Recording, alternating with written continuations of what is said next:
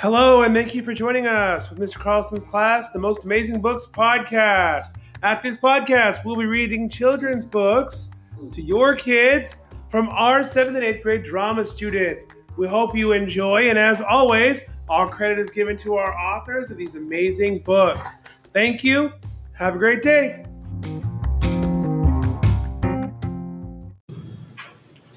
Hi, my name's Rosie.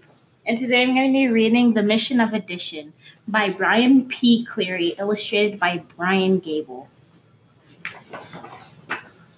Adding is growing the total of things, like bubbles in bathtubs or bright shiny rings. Six yellow buses buses were parked in a line. Three pulled behind them, and then there were nine. Along came four more, and that made thirteen. If you get that right, you're an adding machine.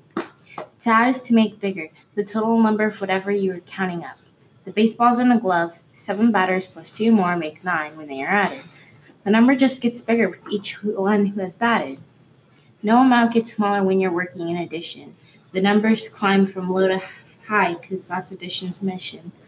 The Johnsons had one baby sister, babysitter. Gretchen was her name. She cried help, so number two, Miss Higginbottom, came. Third came Miss Clinkhorn, and fourth was Missus Steen. So far this way, four who tried to keep keep them all in mind. Fifth was Caitlin Mac- McNamee, and sixth was Mister Lee, and four more total ten in all to watch the crew of three. You see, to add means to increase. It's a way of showing more, whether counting babysitters, babysitters or bread crusts on the floor. Plus can be used just like and. It helps us when we count, combining all the numbers till we get the full amount. Equals can be used like is, or totals, or even makes. It doesn't matter if you're adding friends or birthday cakes. So if a hen lays seven eggs, plus three plus four plus ten, the total equals twenty-four in one exhausted hen. And counting the musicians, the marching band at school, school. You add up all the players from each group. Just look, it's cool. Nine are playing trumpet, plus three are on trombone, two more jam on flugelhorn, and six on saxophone.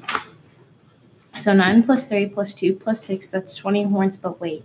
When you add eight ba- bass drummers in, that equals twenty-eight.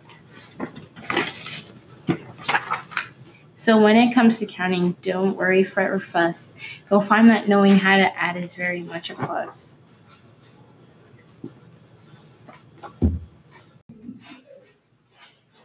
Thank you for listening to Mister Carlson's Class and the Most Amazing Books podcast.